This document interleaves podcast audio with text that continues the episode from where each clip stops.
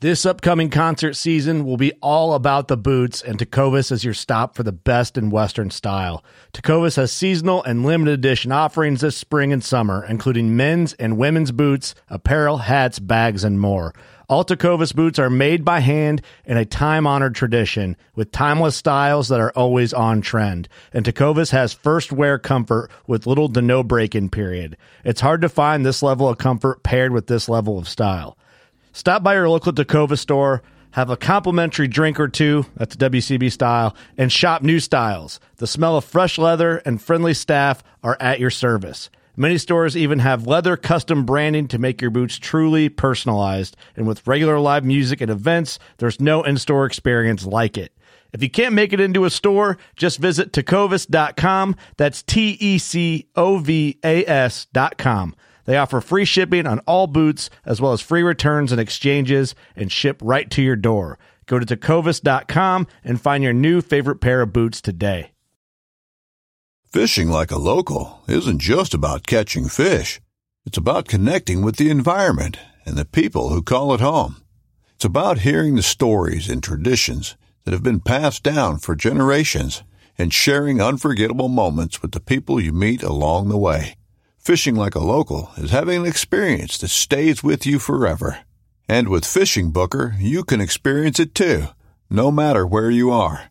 Discover your next adventure on Fishing Booker. Whether you're a boat builder in Florida, Georgia, Alabama, South Carolina, Louisiana, Texas, come be a part of this. You know, be a part of this. This is a very cool event. Our water is your water. Mm-hmm. It all flows somewhere. And if it's going on with us here, uh, if it's going on with you in Louisiana, it's affecting us. And then we affect each other, and we're in the same industry. And this is this is a race. This is an endurance race. It's a race against you and your product first, the other competitor second. My advice to anyone coming in for the first time is don't worry about me. Don't worry about anybody else. Put your team together, finish it, and move from there to be competitive. But if you're a boat builder and you build, you know, a class of boat like this, there's no reason why you shouldn't be involved in our industry. It's a gentleman's handshake. The only beating of the chest, you get to wear it for, for 12 months until the next one. You know, I'm proud of anyone that comes in and finishes it. Hi, I'm Chase Daniel with Yellowfin Yachts. My Name's Heath Daughtry with Yellowfin. My name's Alicia with Captains for Clean Water. And And this, this, is, is, Tom the Tom Rowland Rowland podcast.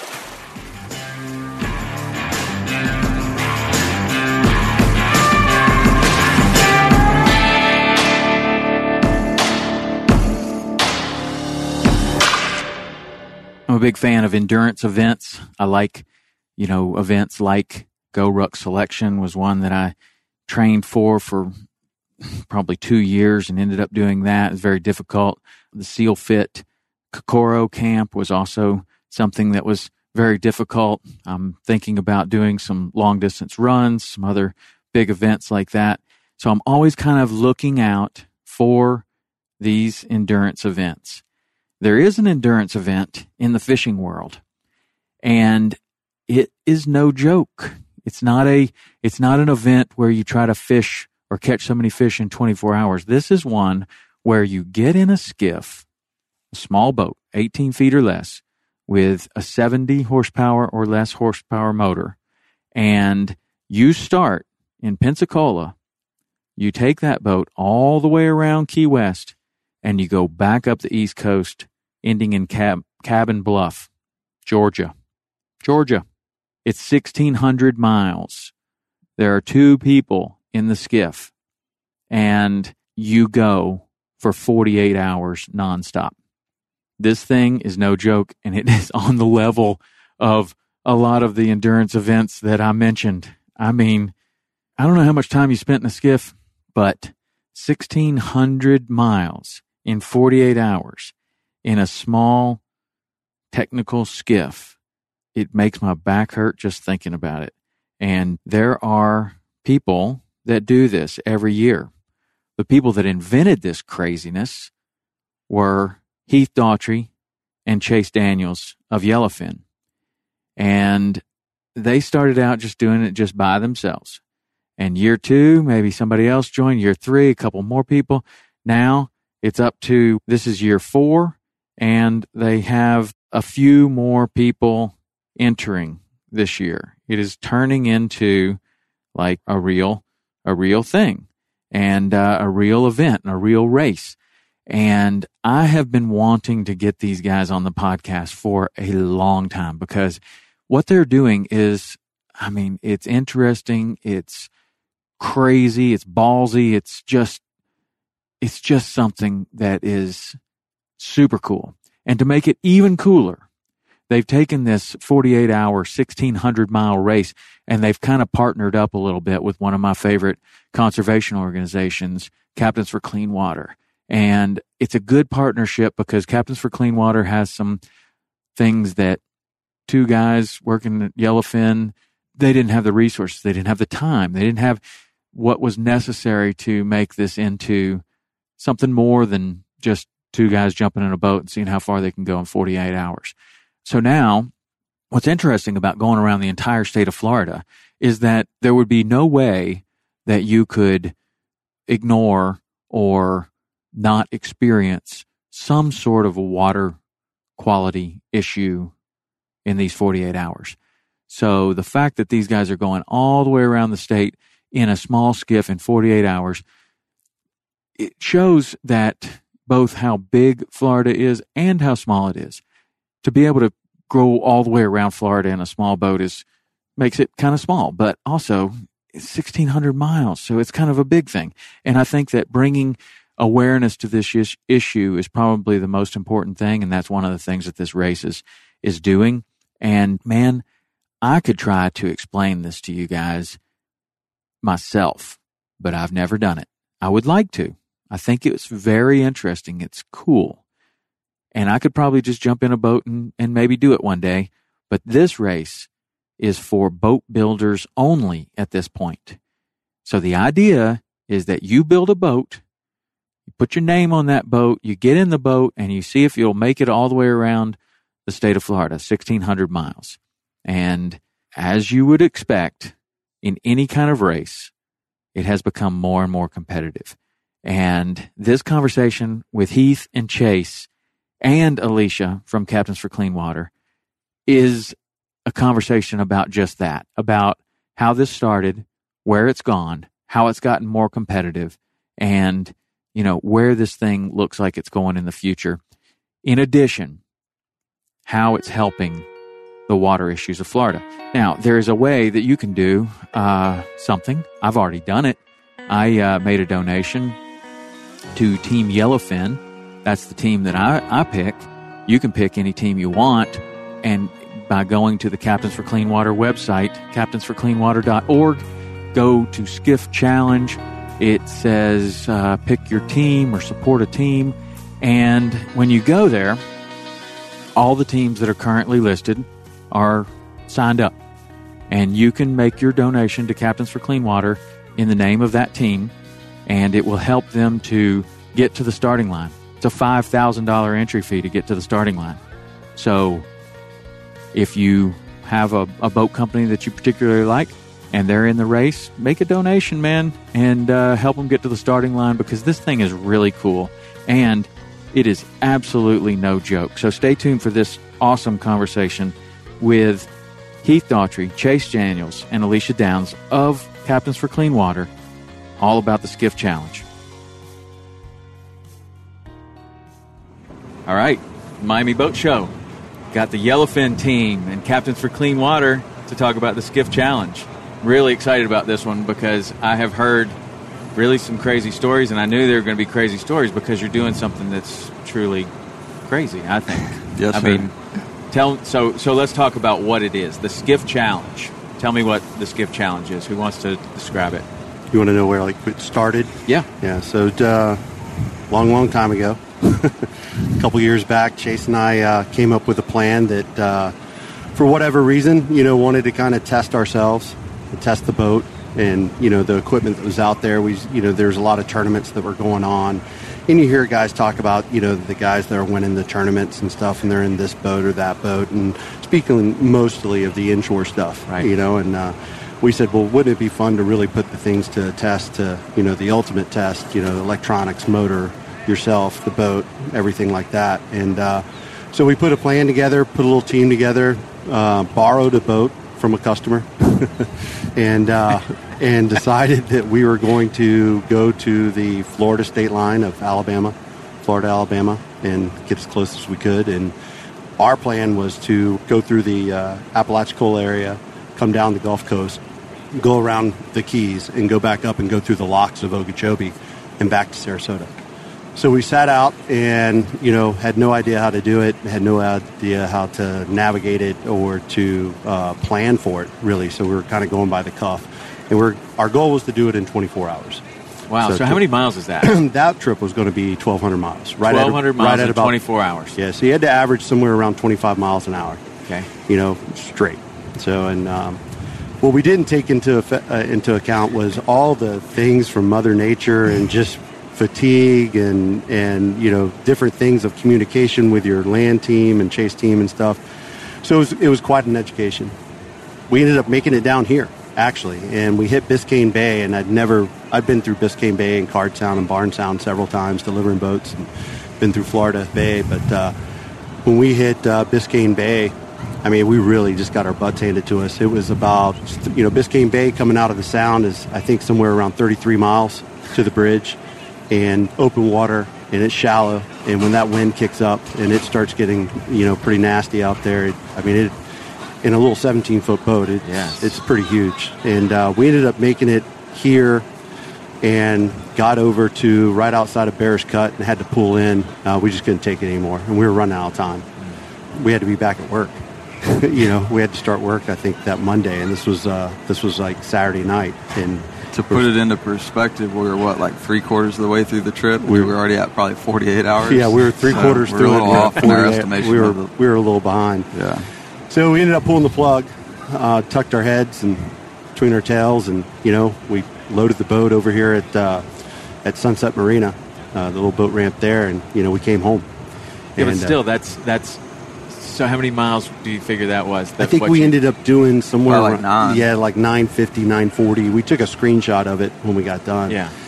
And so, you know, we were pretty disappointed and we went back. And our thing was, you know, when I met Chase, one of the things that just, you know, when you meet a guy, you just kind of get that, you know, that weird look. And he, I knew he had it. And I knew little I had it. little So, darkness yeah, in he's him. got a little demon in him. and, uh, and our thing was, is we wanted to do it in March, you know, March, April, when those, when those storms and the wind and it's unpredictable. I mean, you could have great weather Yeah. but you can have some really serious weather too. And we didn't want to do it in summer. We didn't want to do it when we knew what, what it was going to be like. We wanted to do it where it was going to test us. So we went back. Um, you know, some guys did some print articles on it, and it kind of grew. And we were at a boat show. we were at West Palm. Actually, we were at uh, Fort Lauderdale. And I went up and approached uh, Chris Peterson with Hell's Bay. And, you know, a lot of times when one boat company goes to another boat company, you're trying to start, you, you know, just typical in our industry, you know, the, the chests get bowed up and, you know, there, there's not a lot of interaction. Yeah. And I'm just not that type of guy. I mean, just by nature. It's, I have no problem being that guy, but I'm just not that type of guy. Yeah. So sitting down with Chris, talking to Chris, telling him how I grew up, telling him how my dad raised me and, you know, things that I thought were really cool in the industry. And, you know, I grew up with Hell's Bay. You know, when I was growing up over in the uh, Indian River and Lagoon, before it was the Lagoon, you know, I mean, we saw Hell's Bay and I watched that company grow and, you know, every, all the history with it and explained to him the, the types of things that I found cool and challenging and why not test yourself. And, and you know, the, the skiff challenge really isn't a, a, a, you know, if you put two guys in a boat and you say, all right, one, two, three, go, you're going to have a race. Yeah, You know, there- absolutely. there has to be a guy that gets there first. Yeah. But at the end of it, I think we had a gentleman's agreement to where, yes, we're competing, but you're really competing against yourself. You know, you're really, if you can make the whole way, I mean, it's it's it's something. Yeah. You know, we had teams last year that, that came in for the first time, and that's that's what they said. And we had another team that finished it for the first time in three years of trying. And it's not just the two guys in the boat; it's the two guys on, in the truck. It's how you plan, it's how you prep, it's how you navigate, how you handle the obstacles that get thrown at you. Yeah. So so let's just let's just kind of paint this picture a little bit because you two started it just you two, and then it's grown with the help of Hell's Bay. So that was year two, and then how many people are in in year two? I think Panga came in with us the second year, didn't they? Yeah, Panga came in, and unfortunately, they had some they had some boat trouble, and ended up they made it through the Pensacola East Bay area. Yeah. And made it into the Apalachicola River, and I think they ended up taking a hit. I'm not sure what happened to them, but it was pretty catastrophic that they ended up pulling out before they even got to Apalachicola or at Apalachicola. Okay, so so year two, there's three or four Three teams? teams. Three teams. Yep. And then last year is year three, right? Last year was So we're going into year year was yours. four. yeah. Last year was was year four. Okay, so in year three, how big did it grow? we had the same three teams. Same three. So then year four, was there Four some teams. sort of change? We had we had four teams. Okay, so you picked up one, and then you also start working with Captains for Clean Water. Correct. So what does that relationship with Captains for Clean Water look like uh, as far as the Skiff Challenge goes? So, my name's Alicia. I'm the communications manager for Captains for Clean Water. This was the fifth year of the Skiff Challenge, and we saw an opportunity because, you know, these c- crazy guys are racing around the state, and we saw an opportunity to use this as a way that we can raise awareness about the water quality issues that we're having in Florida. You know, using the guys who have been impacted directly by the water crisis that we've Right. experienced. So, Skiff Challenge has grown a pretty big fan base, I think. You, there's social media accounts. We have Instagram and Facebook, and there's a couple thousand people. I think there's maybe 5,000 on Facebook, a couple thousand on Instagram. And so people get pretty rowdy about this event. And so it was a good platform to raise awareness about what we're doing. in raising awareness, but we're also able to you're using this as a way to raise some money too for Captains for Clean Water, right? Right, correct. Like you can go and, and sponsor a team or give a donation specifically to a team, and there's probably some friendly competition around who can raise the most money. And Right. So there's a $5,000 entry fee for each team. Okay. So that money, the proceeds go directly to Captains for Clean Water. And then each team has a um, basically their fundraising page uh, where they can get their followers and their fans and customers to support them by providing donations. And so what we're looking at doing this year is having more to add a little more competition to it. Yeah. Is having incentives for whichever team raises the most money. So uh, we might have, you know, if you raise this amount of money, you get this much time shaved off at the media stop. Oh. So there, there's a required media stop in Key Largo um, at Jewfish Creek and at Gilbert's. and so in that media stop, that's where people are. Are, I mean, you're going to have ob- obviously media there. Correct. There, these people are going to have to spend a certain amount of time. Each team spends a certain amount of time, so that you can. That's a good idea, so that you can Right. get the word out, but also it, it, it furthers the cause, right? Right. Like so there's a 30 minute media stop, and so uh, if you raise so much money, you could get 10 minutes, 20 minutes shaved off of that. And so each team, I mean, this is all still in the works. We're still brainstorming, but Yeah, we might it's have a- to Yeah. yeah, we'll shorten that up a I'm little getting bit. side eyes from the yellowfin guys. So Ten um, minute media stop. Maybe year- maybe if you don't raise enough, you should add time to the media stop. so, do we have some new teams this year? We do, we do. Uh, haven't met the teams yet, but So through- this this is the first year that we've opened it up outside of the state of Florida. Oh, really? So before it was correct. It was just um, open boat, to boat builders outside of Florida. right. Correct. So Okay. it's skiff manufacturers that are in the full time business of producing and selling a line of boats. So it's not open to hobby builders or anything like that. And so because we want to use this to spotlight our, our mission and you know what these guys are dealing with in the boating industry, you know, being impacted by the water crisis. when we first started it, we, we first couple of years we held it to Florida boat builders, and I think the vision there was was several things. Was number one, it was a Florida-based problem, is so we thought, you know, in our minds. Um, before working with Captains for Clean Water, we did some work with CCA, Habitat re, uh, reconstruction programs, and we're touching every bit of Florida's coastline. So we're seeing the landscape change. We're, we're you know going through Apalachicola, seeing the big you know oyster mounds, and you know navigating that water, going down the Gulf Coast, watching the, the, the landscape and the tree line change, getting into the Everglades, getting into the Keys, coming back up the East Coast. So we're, we're touching every bit of Florida, uh, all the water in Florida. So the idea came when we started uh, working with Hell's Bay. Uh, The second year is saying, hey, well let's put a let's put a reason to the madness and let's do something good with this Yeah. as manufacturers. So with a handshake and you know and agreeing on what day we're going to meet, and that's something else. When we set the date for the skiff challenge, that's it. It never changes. So we set the date of April fourth this year. If it's blowing thirty, raining, the morning of April fourth You're we going. leave. That's it. So we worked with CCA, which was a good deal for a little bit, and then you know this is back when Captains for Clean Water was kind of getting momentum. you know, and, and starting to grow. Mm-hmm. Chris and Daniel and those guys that are, you know, in that infrastructure, you know, running it, were really gaining some ground, really doing some positive things. So Chris and I got together and we said, well, how are we going to, you know, what are we going to do? So we went out and got sponsors, you know, and, and the sponsors were just basically, I think we did like a per mile. Like you could put down, okay, I'll give you a dollar a mile, mm. Yellowfin, and if you do the 1,200 miles or 1,600 miles, then, you know, we'll pay up. And we took that money and we donated it. First year, I think we raised about $8,000 for CCA with two teams. The third year, it grew. Fourth year, it grew. I think last year, uh, working with uh, Bonaire, with uh, with uh, Captains for Clean Water. I don't remember what the final number was, but I know it was a lot more than what we started with. So we've grown that way. Working with captains this year was just kind of a no-brainer. You know, we, we, we got we got involved with them last year. They've grown. They've got their own media. They you know it's it's who needs to benefit from it. You know, one of the most amazing things or impactful things is you know when you the, the second year we did it, we came through the locks every year we've done it after that, we've just navigated the entire state. But when you, it just so happened that year they were dumping when we went through the locks. And when you go can go through there and you just look at this beautiful landscape and see that water coming out of the dams and stuff, and it's just, I mean, it's it's unbelievable to see the water change now when we run on the outside of the East Coast, and you know we try to stay outside as much as we can, and you're going through Stuart and Jupiter area, and these other you know Bocas, and you know we try to stay pretty close to the shore but you know, it just depends on where we are. We're we're probably a mile, mile and a half offshore. Yeah. You know, from the beach, and you can see the water. I mean, yeah. you see the color change come up, and it's, you know, that's not mud. You yeah. know, that's that's soot. Yeah. And, and so, why we don't have every Florida manufacturer, you know, involved at this time, I, I, I don't have an answer. They're all really nice guys. I approach them all, but now having these guys come in what we did was we, we saw the vision of the skiff challenge being Florida based problem. But then what we realized is, hey, you know what? It's not just all the coordination that we had to go through. Put two teams in the water and they're going to run 1,600 miles.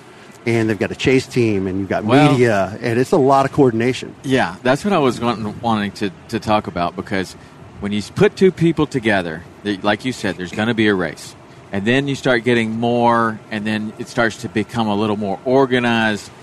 I, I can only imagine that that turns into, like you said, chase teams and support, and then like shortening the gas stops and, and spending less time. You know, you want all your time moving. So how do you how have you seen that develop? Like from the first time that you guys did it until till now, because I would imagine that that's that's like a huge part of the strategy. I'm going to let Chase answer that because it is very competitive. Yeah, they became NASCAR pit stops. Yes, you know, I we were looking I, at faster fuel cans, more coordination before we actually even start the race. You know, you basically have a plan. Separated bags for your clothes when you, because from experience now, you know, you know when you're going to get wet. You know which are going to be the roughest runs, regardless of the actual weather conditions. Did you bring a snorkel? So, we brought any kind of waterproof clothing that we can. Everything from like Gore-Tex full baklavas to gloves and just the foul weather gear we use has been Simms, and that's been very effective for us.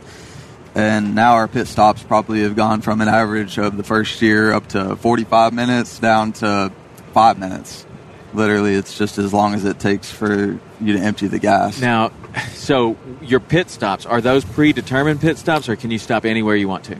You can stop anywhere you want to, but they are predetermined. Oh, I mean, but by the by each team, they're going to plan out their route yeah, and based all on that. the range of the boat. And so each team, probably these days, if you want to be competitive, you're going to have a chase team that you're working with and staying in communication with, and that's where your fuel's coming from. That's where your food's coming from. That's where everything, right? Oh, yeah. yeah it's Spare parts. It's yeah. no joke, bud. Yeah. I mean, two o'clock in the morning you've you've got a you know a fuse blown on the motor for whatever reason you're not charging your house power and you know that chase team has got to find a way to get you that fuse from whatever store in whatever two egg town florida and get it to you at the next stop so you can you can move on well, i, mean, I see the evolution of this yeah. because there there'll be a day when there is nothing will be needed. You're carrying basically spare parts for the entire boat, every fuse, every Well- every belt, every possible thing We- is going to be in the we did chase that. truck. That's Yeah, we- actually how it started. That's actually how it started.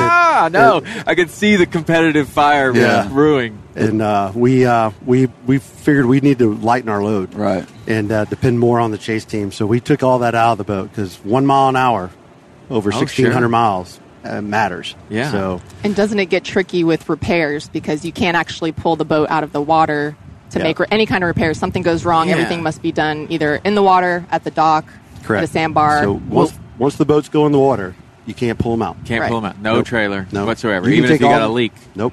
You put the boat on the trailer, you pull it out, you're done. Disqualified. Okay. So, my experience with endurance skiff running is probably the closest to what you're doing. Just to put this in perspective, because I don't, I don't know that, like what you're doing, is so monumental that I don't think that the general fisherman, the general person listening to this podcast, kind of gets the idea of it. I can feel it in my back right now when I think about it, because my experience as a guide in Key West was wanting to fish in the tarpon tournaments. All the tarpon tournaments are out of Islamorada or even Key Largo. And so the Gold Cup or one of the Golden Flies or something like that. If I want to go and compete in that tournament, I had to fish the water that I knew. I wasn't going to go up there and compete with Rob Fordyce and, and crew in their water. Like, I, I wasn't that dumb, you know, to think that, that I could go up there and, and, and put up any kind of numbers in somebody else's water. So I'm getting pressure from one of my clients. Let's fish this tournament. Let's do this. Let's do this. Uh, Okay, but, you know, we're going to have to come back down here to Key West. And where the fishing happened to be really the best that week was in the Marquesas. So every day I was leaving from Islamorada, running down to Key West, fueling up, going out to the Marquesas, fishing for whatever time I had left, back to the to Key West, fuel up again, and then go back all the way, just full throttle. And man, at the end of that week, I decided I definitely don't want to do that again. I mean, in a in a 16 foot boat, just getting beat up. Like, there's no doubt. It doesn't matter what kind of boat it is. If it's 16 feet long and you're going hundreds of miles at wide open throttle, you're getting killed. And you guys aren't doing that. You're going 1,600 miles. In ha- and what's the time frame? It takes us around took us around 41 hours last year. Yeah, the time's really gotten down. Um, I think Hell's Bay finished at I want to say 37 hours last year, and we came in at like 40. You know, give or take on both ends. Man, I mean, that just shows how competitive it's gotten. That is that Yeah. is just. I mean, seriously, that is an endurance event. Yes. Un, not unlike running hundred miles. Not unlike you know a, a serious endurance event. How are you? Are each of the teams like realizing now that you've got to prepare your body and you've got to prepare your mind Absolutely. to do this? Not only this chase truck and and figuring out all the logistics to the thing, but you got to be ready. Not that's not for everyone. Yeah, I mean, right now, even in the, I mean, it's in the back of my head. It's, I know what it's going to be like. Last year is a perfect example. I took it for granted. You know, I got three of these things, four of these things up under my belt. Uh, we're just going to hop in there. We had a new sponsor come in with Shockwave seats that had this compression to them. I said, man, this is going to be a breeze. You know, let's just go ahead. In my head, I was already thinking, let's just get it over with. I know what it's going to be like. I know what the first night's going to be like. I've looked at the forecast you know, I've got, we're done. We've, all we got to do is win. You know, I think we made it. We decided to pull a little strategy and and you know get a little technical, and we hit Pensacola and jumped to the outside, and we ran the outside the entire way, and it wasn't a great day. Um, we're passing 50 foot, 60 foot sport fish boats out fishing off Destin, and they're looking at us like, you know, these two guys are crazy. And by the time we hit uh, Governor's Cut up in Apalachicola, and we made we decided to make a big jump over to Cedar Key uh, from there, which is I think about 110 open water. I realized that this wasn't going to be the normal skiff challenge, and that I definitely definitely sandbagged, and and it was brutal. By the end of that night, I paid the price. Yeah, but And- you have a year to forget about it. You got a year to forget about it. So, but I'm trying to be smart this year. I know what's coming. Every year I say this might be my last year because I, I want to go out with a win. And winning is finishing, but winning is also being the ah, first one to finish. Understood. And so right now, my mind, my body, you start, you know, you start slow, you start walking, you start prepping, you start with your core exercises, you start, you know, getting your train, getting up early. You know, I mean, little things help. You know, I don't want to give away all the secrets. Right. No, you- you- These guys have an advantage for sure, having done this so many years, because two teams this year are first timers. So far, we have two that are out of South Carolina. So they've Okay. never participated. Uh, you know, they're both putting in their 18 foot boat into the race. And so it'll be interesting to see. You know, I mean, I'm sure they'll be listening to this podcast trying to take some notes. Of course, if they want to win. Is there a size restriction on this race? Yes. So there's 18 foot or smaller is the size restriction. Um, it's a 70 horsepower motor and 22 gallon fuel tank. 70. 70. 70. So that that makes people want to go with like a 16 foot boat rather than an 18 foot boat, right? Like that's that's interesting Yeah, yellow, rules there. Yeah, Yellowfin, we built one skiff. We started it, so it kind of has to fall mm-hmm. under our guidelines. Right. You know, we don't, you know, we're, we don't have an array of skiffs to build. So Well- well- the typical skiff falls under an 18 foot class. Yeah, you know, but that we, keeps it. I mean, I like the size, the length restriction, and the horsepower restriction because I mean, if you guys did this in your 21, that's a whole different race. Yeah. And now you're going to go with uh, then somebody in there's with a 24, and then next thing it's a 20. Then it then it defeats the purpose of the whole Well, that's coming. beginning. What that that it's going bigger and bigger and bigger. I foresee, you know, talks with, you know, seeing a Bay Boat division come in. It's been talked about for two years. Yeah. It's, again, again, it takes the partnership with someone like captains to, to make things like that happen. At, at the beginning, when we did hold it just to the Florida-based boat builders, we got a lot of feedback.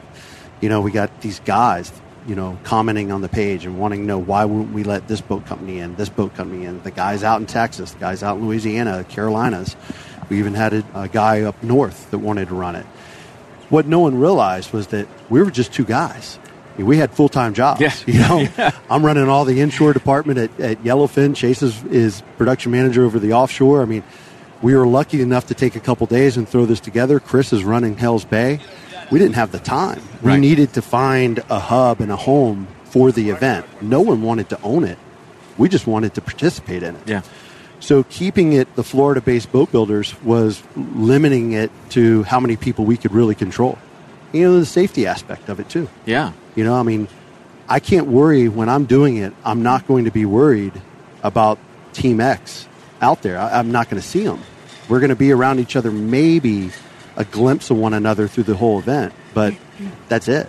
You know, so I don't want that on my shoulders, worrying about another team. Mm-hmm. Um, you just can't. And so you needed to find a place for the skiff challenge to live. And through Captains for Clean Water, we now have that. Mm-hmm. So as we develop this, now we can bring in the outside, you know, out of state mm-hmm. boat builders. What about what about somebody that's not a boat builder?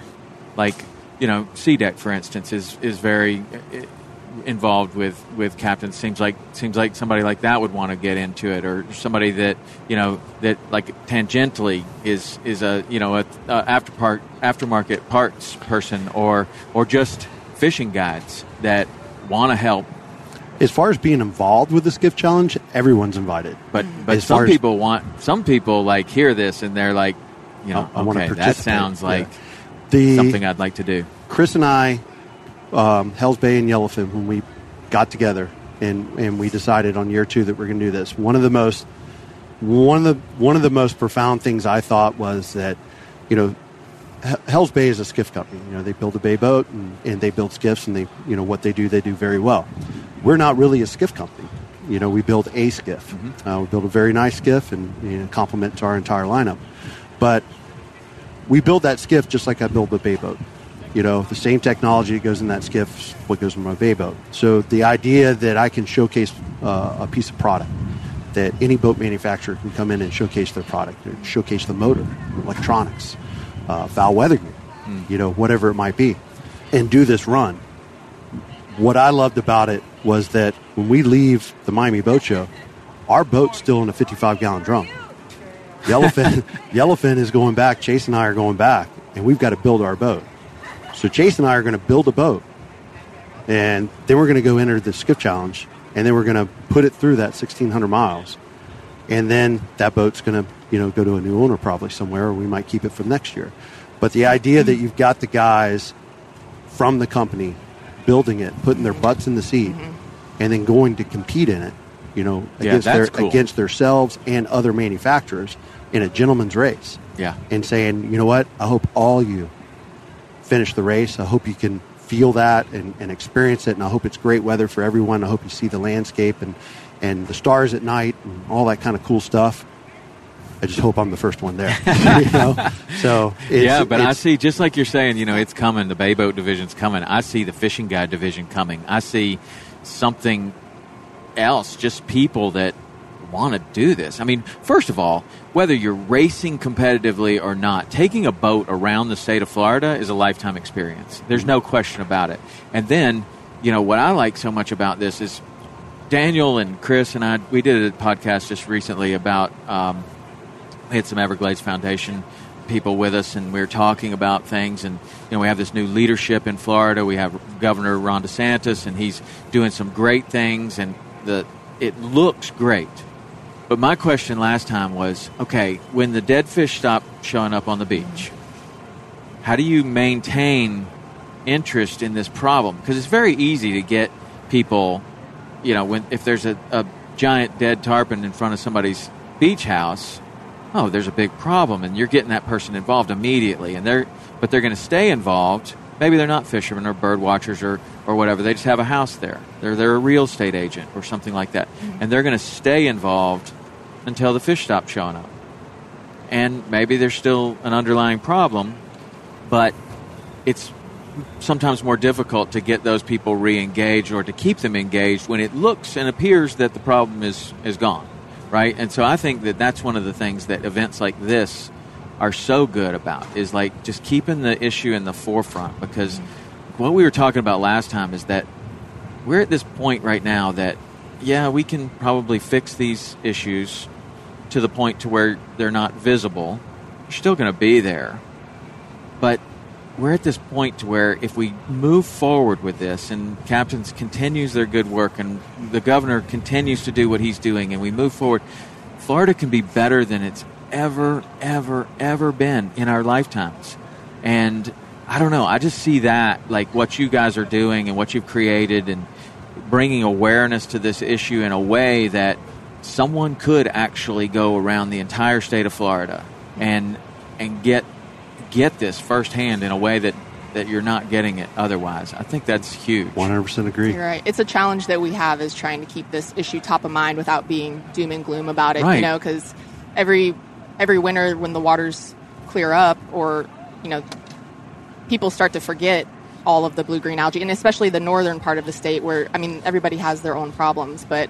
Thank, thankfully, there's always so much going on with like Daniel and Chris, and that's what we use as like a positive message to still keep things top of mind. Is here's the progress that we're making, here's what we're doing, and we're keeping our supporters updated on on the progress, and so that's how we're trying to you know keep them educated, keep them engaged with Right. with the issue without You know, one of the other things that I see this doing really well is that you're bringing this into um, public awareness that this isn't just an Everglades mm-hmm. issue, that there's water issues all over the state of Florida, there's water issues all over the country. Mm-hmm. And, you know, I see captains becoming a larger group that, you know, their focus is Everglades, obviously, mm-hmm. but, you know, you can see it on their website now. You're, you're saying, you know, do you have water issues where you are? And people are talking about, you know, up north and in different places, these are different water issues that are unrelated to what we're seeing, but still, it's super important. And when you bring in this whole state, and then you're bringing in boat manufacturers from other other parts, it's like you know the Florida economy is important to the entire Yes. sta- entire country, not just the people that live in South Florida. 100%.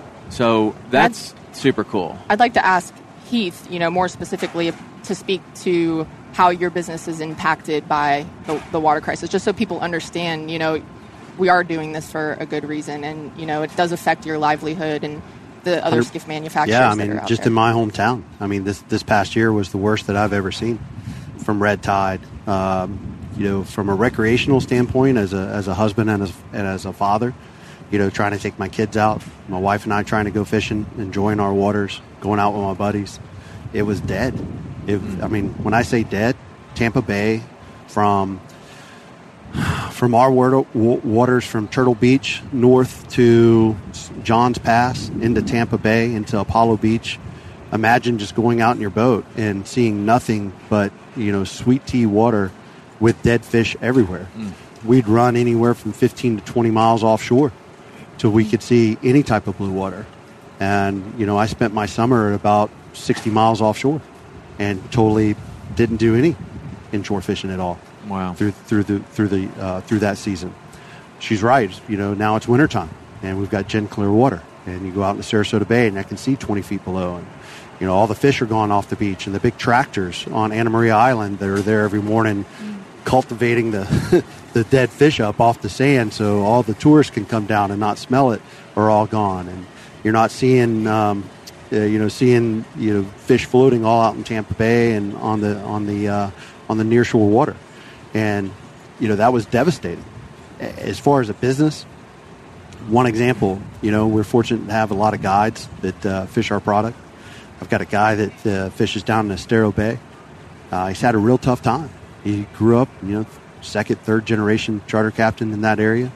Um, very well diverse as a captain. Uh, has you know a lot of clientele.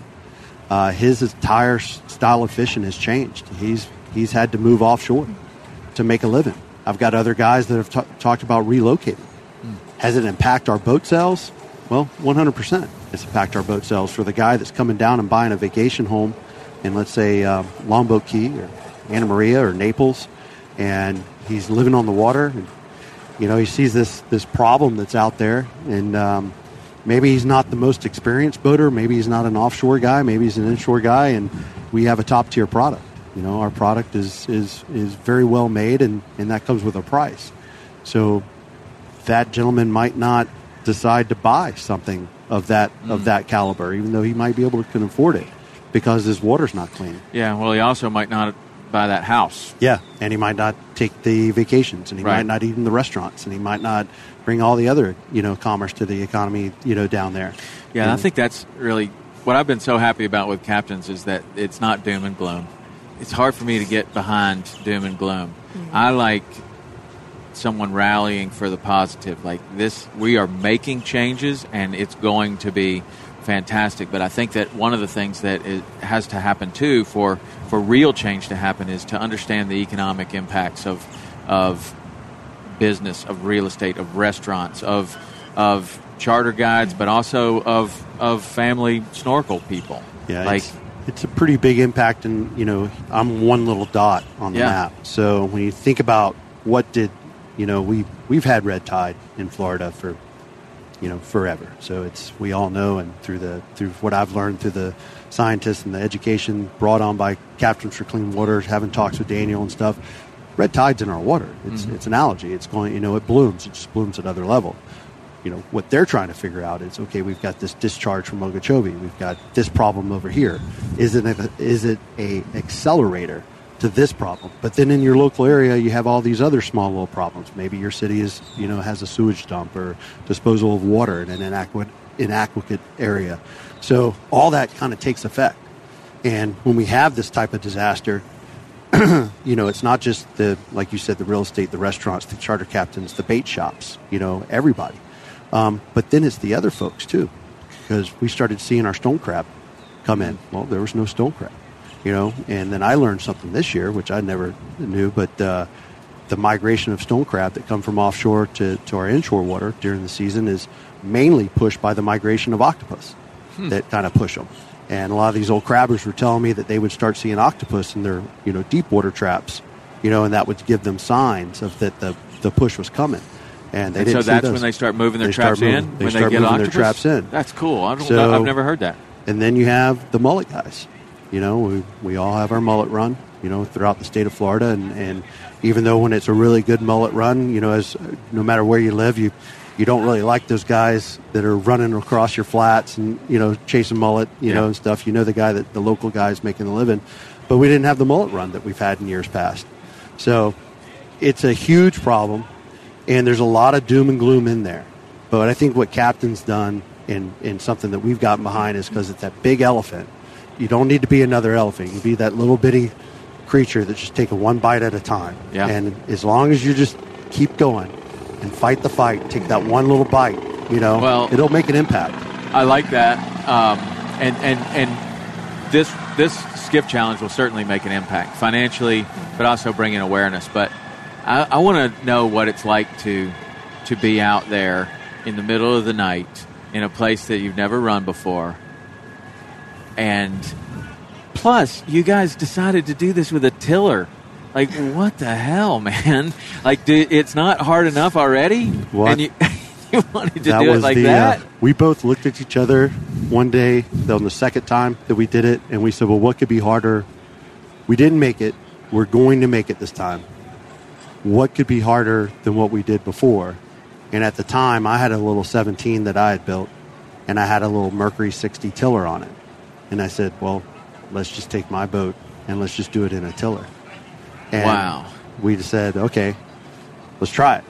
And uh, it actually wasn't that bad. I know a lot of guys look at it and say, you know, I can't Well, I would just think, you know, you're in this position. Oh, right? yeah, You're yeah. you're in this position, which is incredibly more fatiguing than being, you know, just straight up just holding the wheel. Well, you're Like- kind of like you're kind of like a human tether. Yeah. So we put a grab bar out on the gunnel. So essentially, as long as you had the grip strength to hang on, you just sort of like let your tendons and ligaments do the work. And Uh huh. we rigged up a little autopilot too with some bungees to the poling platform. So that helped on our longer runs. Was that on the fly? The, That was on the fly. Yeah, the, Yeah. I would imagine. I can't hold on on to this thing any Yeah, longer. Give me that bungee cord over Yeah. there. Yeah, it was pretty pretty innovative uh, on the water. Uh, Chase and I have you know MacGyvered our way through a lot of different imagine, things. but, uh, you know, one of the one of the coolest things is being out there at night. Um, Chase could tell you a lot of stories about us being on the beach with you know out off the coast of Fort Lauderdale at night, and waves are crashing, and I mean you're you're you're pretty gnarly. Other nights we're cruising down the Gulf Coast, and you know it's stars are all out, and you're like, man, this is beautiful. You know, last year we made the jump from last year probably is the best example of improvising, adapting, and overcoming, and running at night as well because we were so far ahead of schedule because of all the adjustments we had made from previous years that we were going to be in Key West, what, like three to five hours earlier than we had forecasted, and it was going to end up being two, three in the morning by our predictions because the weather was cooperating with us at that time. We were off. I think we were just leaving Longboat Key, and we were out running off the beach. And so we had to get in touch with Mark Moss, who gave us RT Chaucett's phone number down in Key West, and uh, got in touch with our team. We're like, "Hey, man, we're going to be there at two or three in the morning." we were out running our chase vehicle. Yeah, they because they couldn't Yeah. make it across Right. Alligator Alley down to Key West in time to give us fuel. But you did have communication with them to let them know how far ahead you were. yeah, Yeah. Because I would imagine there's places and, and, and situations where you're getting out of communication, right? right, absolutely. Yeah, absolutely. And in the past, you guys would the race would kick off in the morning, correct? Correct. And this year we've talked about, and I'm, I'm saying things I don't know what's what's been confirmed, but this year we talked about doing it different because when they would leave it, you know, first thing in the morning, you guys were getting into the end point at one o'clock, two o'clock in the morning, something like that. Mm-hmm. Yeah. So we talked about maybe doing an evening launch this time, an evening kickoff, so that by the time they get to the end point in Jacksonville, it's middle of the day, late morning, something like that, and then we have a big ev- a finale event Yeah. around the that around the end of it, make it more of a You can plan all you want. Right. You know, Mother Nature is, you know, the day of is the, the morning of is when you can make things concrete,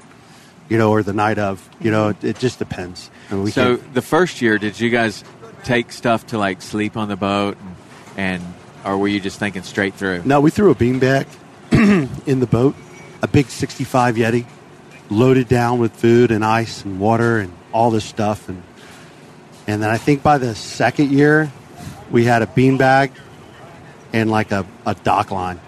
Well, the, sec- the sec- yeah, and that was it. yeah. yeah. And uh, I we mean, we stripped had, all the gear out of the boat Yeah, towards we- the end of the race last that second year. Yeah, the we- anchor, the cooler, yeah, we the had extra battery. tools and spare props and hubs and you know food and change of clothes and everything. And then the second year, we were like, no, that doesn't work. Wow. And uh, if we're going to be competitive, and this is if this is going to be you know who gets who gets done first or try to finish, we we just basically you know you bring a towel or something. So are you relying on cell phone communication for the most part, or do you have some other, you know, like a, a satellite thing? You can you can you can get any navigation. But what do you do? want. Uh, we're it, Cell phones. Cell phones. The last two years, man, we've we've done the entire race on a Navionics app. from our phones. Yeah. so one of the cool things I would think is is for people to be able to follow this, like, it, and So- that's what you're you're bringing to the table a lot. Right, and you guys have done that in past years with a, with the map. But every boat's going to have a GPS that's provided by captains or by the sponsor, and there's a map that we'll have up on the website. I know they've done this at least a couple years, so everyone can follow along with where their team's at.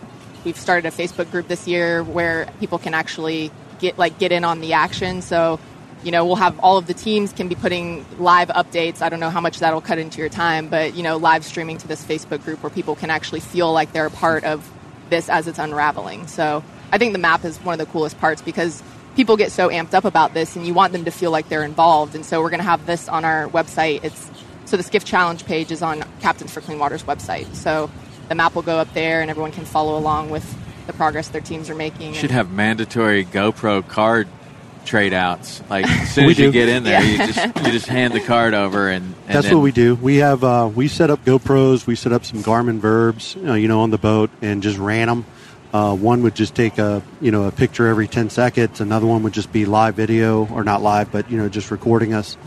And then when we make a pit stop, one of the guys on the chase team, that's his job. So while one guy's fueling, another guy goes in, grabs the cards, throws new cards in, new batteries if we need them, and then we're gone. And then once he gets in the truck, what they'll do is they'll upload those, you know, with an air card, send those over to captains, so that that data and those that media goes straight to them.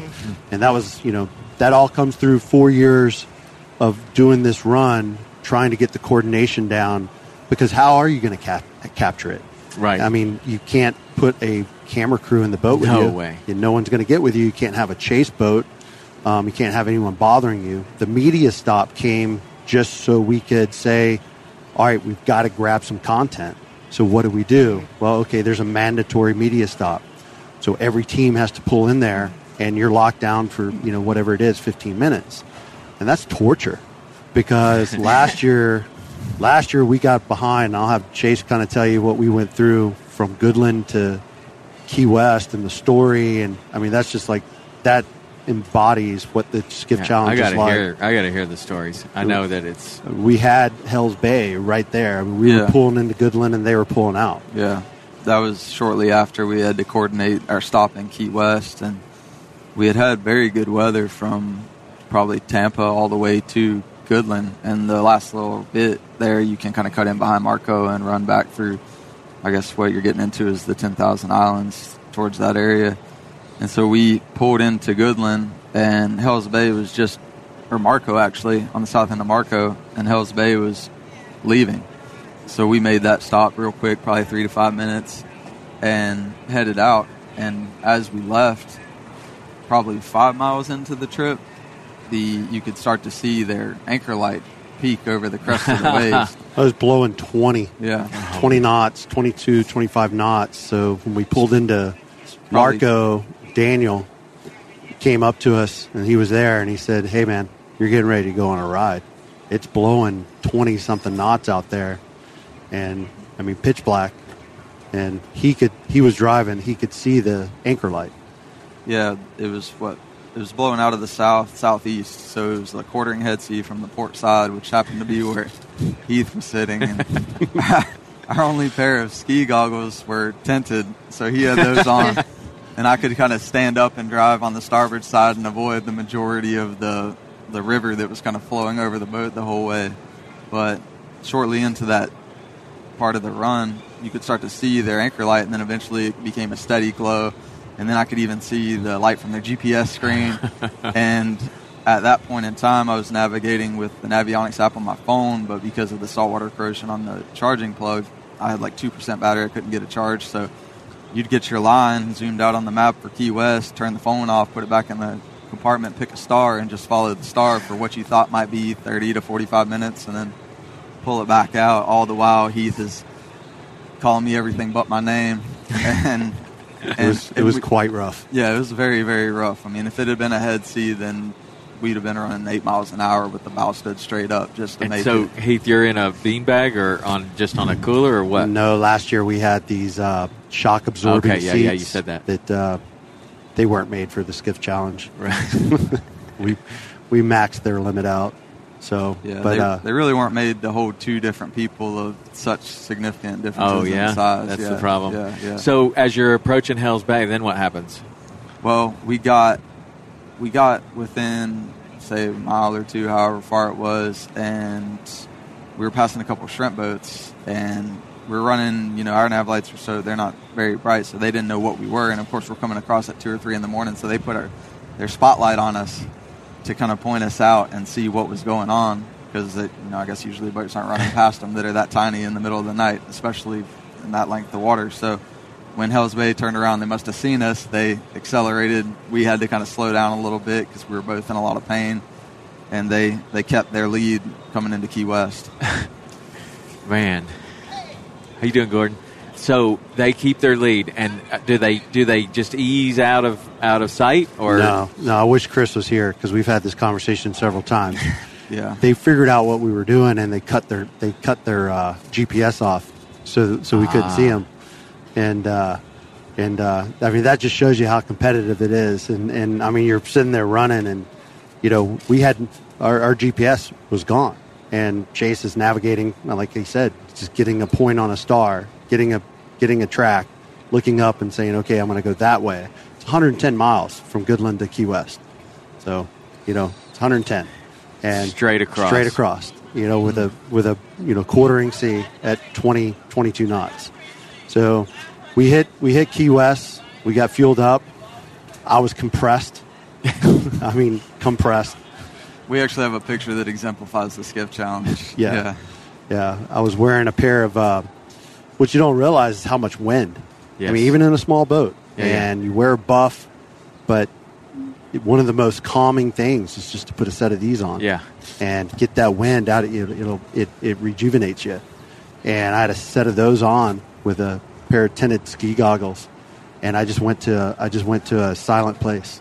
Just just had to get there and just be okay because it was a lot of pain. And you know, and then you start thinking, there's no reason that I'm out here. I mean, I'm not. I'm not getting paid. Oh, there's a reason. Now there's yeah. a greater there's purpose. a reason because there's But two this- boats doing the is- same thing. This is what that little twitch is. You Yeah. know, you you go through this. Start asking why. you start asking why. There's a point, there's no one that can go through this and look me dead in the eye and say, at what point did you think, ah, nah, nah, you know, I'm okay. I'll just, I'm going to put it on the trailer here. Or, you know, I'm Well, going to stop. Somebody has to do that. You, How many times has that happened? you know, we had we had the one company that, that couldn't make it the second year. You know, I, I talk about that little thing that you see sometimes when you, you meet somebody. Yeah, yeah. And one of the first times I ever talked to Chris Peterson, I mean, it just it was there. Mm. You know, so I know he's not quitting. I know I'm not quitting. His son JC isn't going to quit.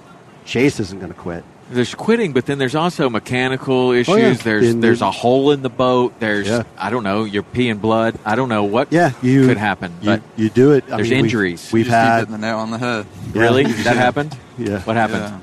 Yeah. yeah, well, nobody's ever, only one person has ever quit, but that was because of extreme health conditions.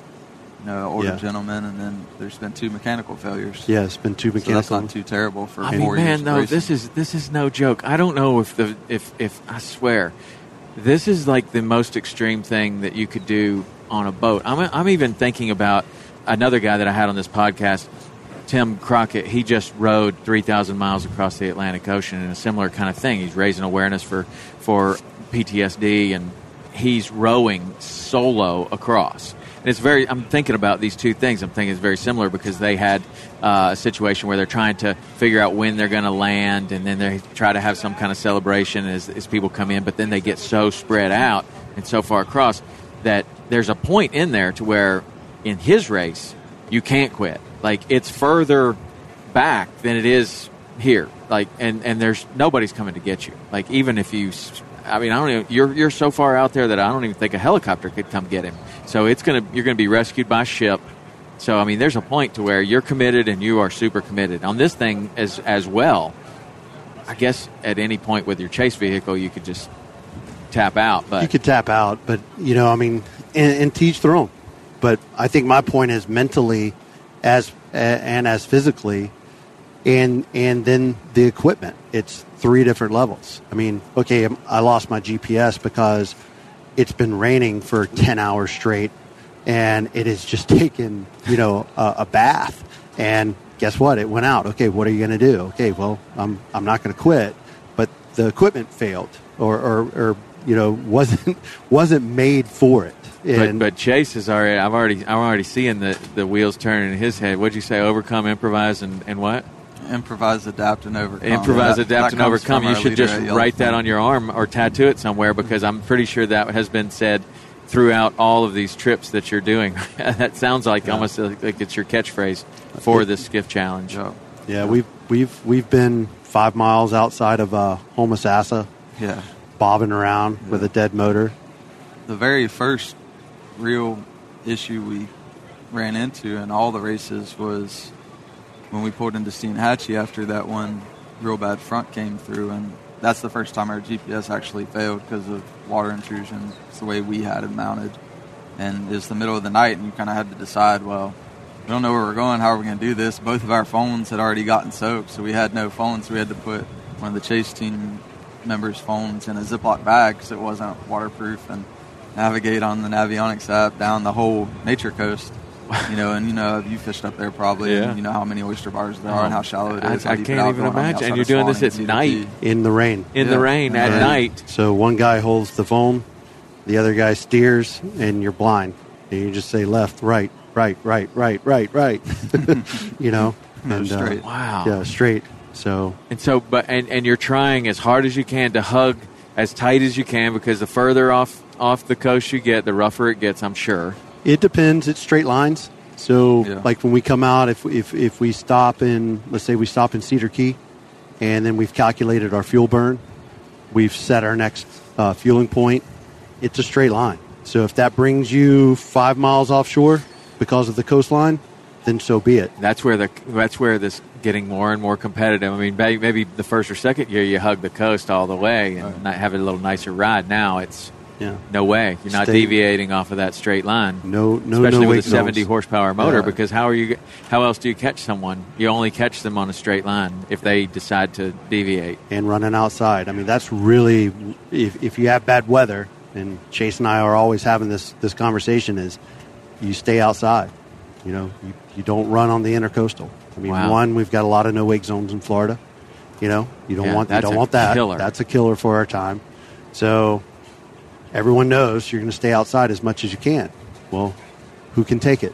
What boat can take it? What motor can take it? I mean, last year that trip to uh, Key West, we actually sheared off. We actually sheared off the rod holding our trim pump, and It's like we a three quarter inch stainless steel it's a, rod. it's a three quarter inch stainless steel rod that comes from the bottom of the motor mount. And basically, we sheared it off on the run just because of impact and torque on the little motor uh, to Key West. It lasted till we hit Sebastian probably. Gilbert's, and then we put, we made it from Gilbert's to Sailfish in West Palm. And we went to pull out of West Palm. We had just fueled, everything was okay. We didn't know what had happened.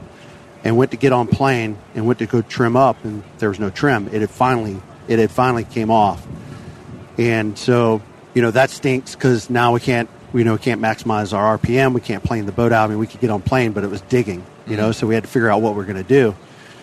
So you try to keep forward momentum, uh, get a hold of the chase team, put a game plan together. We made it all the way to, I think, uh, Sebastian or Titusville. Yes, Titusville. So we pulled in. By this time, we are on the Indian River. We pulled in. Guys went to a hitch house, got two hitch pins for your tailgate or your hitch Yeah. for your truck. Yeah. A drill, pull up, pick the motor up. Guy gets on into the water, drills the holes out, lock the motor down, put the pins in, put a tow strap around it, lock it down. Away you go. Wow. You know, It's like, it's- it is. It's like it's like NASCAR meets duct tape. yeah, gorilla glue.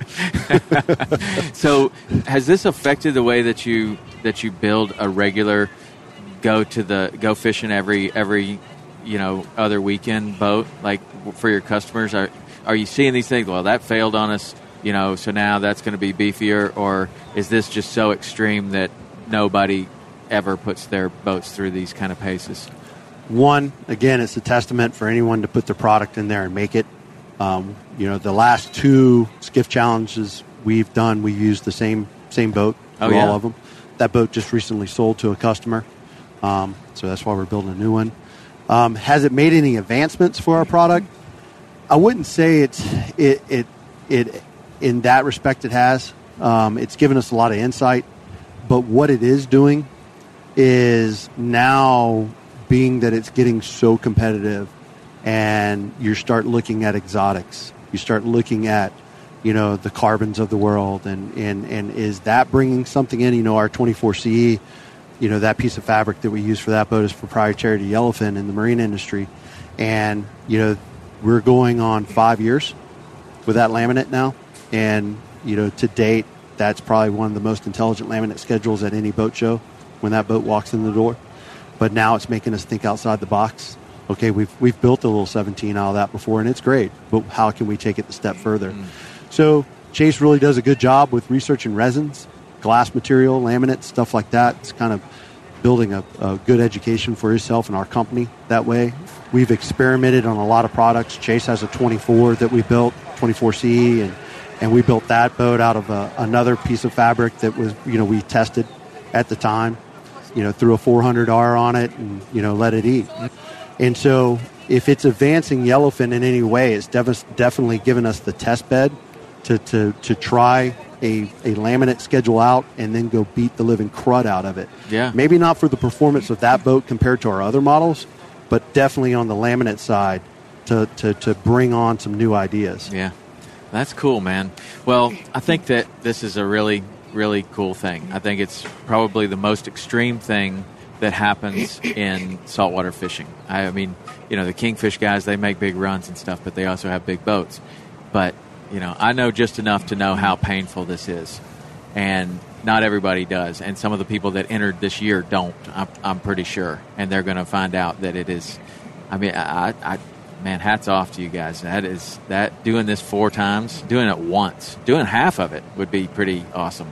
But man, hats off. I'm I'm really looking forward to it this year. So it's April fourth. Rain or shine, hurricane, tsunami, earthquake, no matter what, it goes it goes. It goes. All right, and how do people how do people follow? How do people um, make donations? How do they get more involved? So everyone can visit captainsforcleanwater.org forward slash skiff challenge. And so that's where all the information is. Um, if any skiff manufacturers want to apply, we have the application online as well, all of the rules, qualifying criteria. Every team has their own page where people can make donations through there. And so they can follow along on Facebook at Florida Skiff Challenge, on Instagram at Florida Skiff Challenge. Yeah, we're going to be out here recruiting some boat builders this weekend here on the docks in Miami. So, pretty excited to get some more teams involved. Well, I'll tell you what, that's a tough sell. yeah, I, you know, I'll end by saying, you know, if you're a Florida-based boat builder and you build a boat that qualifies for this event, um, I have no idea why you're not in it. Now, if they're a Florida-based boat builder, did they actually have to do it, or could they put one of their fishing guides in the boat? Or you know what? I mean, as it's growing, you know, we've got we've got some boat builders out there. I mean, but we've got some. We've got we've got a you know I can't say enough about the man. You know, Mr. Hal Chittum. You know, he built a boat and he put himself in that seat and he was there. And you know, I don't know how uh, how old Hal is. He had he had to he had to step out of the boat in Key West. I think I think you know he had something going on, but you know he showed up. He showed up. He built a piece of product he put his name on it. He drove up to Gulf Breeze, Florida. He put it in the water and he went to work. And, you know, so there's no excuse. As we've grown, a lot of these companies have ambassadors, you know, uh, you know, pro guys, pro staff members, whatever. I'm not opposed to, to those guys doing it for their manufacturer. I mean, it's only going to make the event grow. Yeah. It's a lot better when he who builds it runs it. Mm-hmm. But if we're going to let this grow, then we got to look out of the box, outside the box a little bit. But whether you're a boat builder in Florida, Georgia, Alabama, South Carolina, Louisiana, Texas, come be a part of this. You know, be a part of this. This is a very cool event. Our water is your water. Mm-hmm. It all flows somewhere. And if it's going on with us here, uh, if it's going on with you in Louisiana, it's affecting us. Mm-hmm. And we affect each other, and we're in the same industry. And this is this is a race. This is an endurance race. It's a race against you and your product first, the other competitor second my advice to anyone coming in for the first time is don't worry about me. Don't worry about anybody else. Put your team together, finish it, and move from there to be competitive. But if you're a boat builder and you build you know, a class of boat like this, there's no reason why you shouldn't be involved in our industry. It's a gentleman's handshake. The only beating of the chest, you get to wear it for, for 12 months until the next one. You know, I'm proud of anyone that comes in and finishes it. Yeah, well, it's Yeah. quite a it's quite an accomplishment. That's super cool. What about like us, like saltwater experience? We want to get involved. Like what what what other than just giving money or putting something up for a team? I mean, have you guys thought about how other people could support it? I mean, it's for a great cause. I mean, I don't know what we could do. We certainly have big social media following and, and things like that. But are there ways that, that other people can get involved in supporting this? Mm-hmm. Absolutely. race? So we're working on sponsors and getting, you know, people that want to be involved. The biggest thing is helping get the word out. So like you, for Saltwater Experience, you have a large following, and so it, we want to get the word out about the race, but it all goes back to why we're doing this now. And so helping to get that message out, we're going to have call to actions on our website, uh, Captains for Clean Water. And so as things are changing, you know, with policy and with what's going on with the water issues, the more people that we can have that are helping drive people to check out Skiff Challenge on our website, the more people that we're going to touch with that message. And Yeah. so I think awareness is the biggest thing for some someone that's you know not able to offer product or a monetary donation. I think the reach and the awareness is is the biggest help for us. And so we're Cool. open to partnerships with people, and you know we're just hoping to grow this Well, thing. I can't wait to watch, and uh, we could do a thirty-minute podcast. You, you guys would be like, It wouldn't be very good, Tom. we, we are it has to be just a mic like this. Pre-recorded. Oh, we're out of here. See we ya. are doing a mini series out, out of this. So Oh, yeah? yeah. So at the end of the race, we're gonna you know plan on doing a captain's roundtable kind of recap discussion when these guys are all fresh and grungy. They're and, not going to you be know, fresh. There's not going to be a fresh one in the whole group. freshly beaten. um, so we're going to be trying to capture content throughout the race. So media that's cool. And, That's cool. yeah. Well, hats off to everybody that, that enters and has done it in the past, whether you do it again. But man, watch out for this one, April 4th. All right, go Team Yellowfin. Thanks, Tom. You guys can do it. Thank you, Tom. All right, Thanks, man. bud. Thank you for sitting down. Mm-hmm. See ya.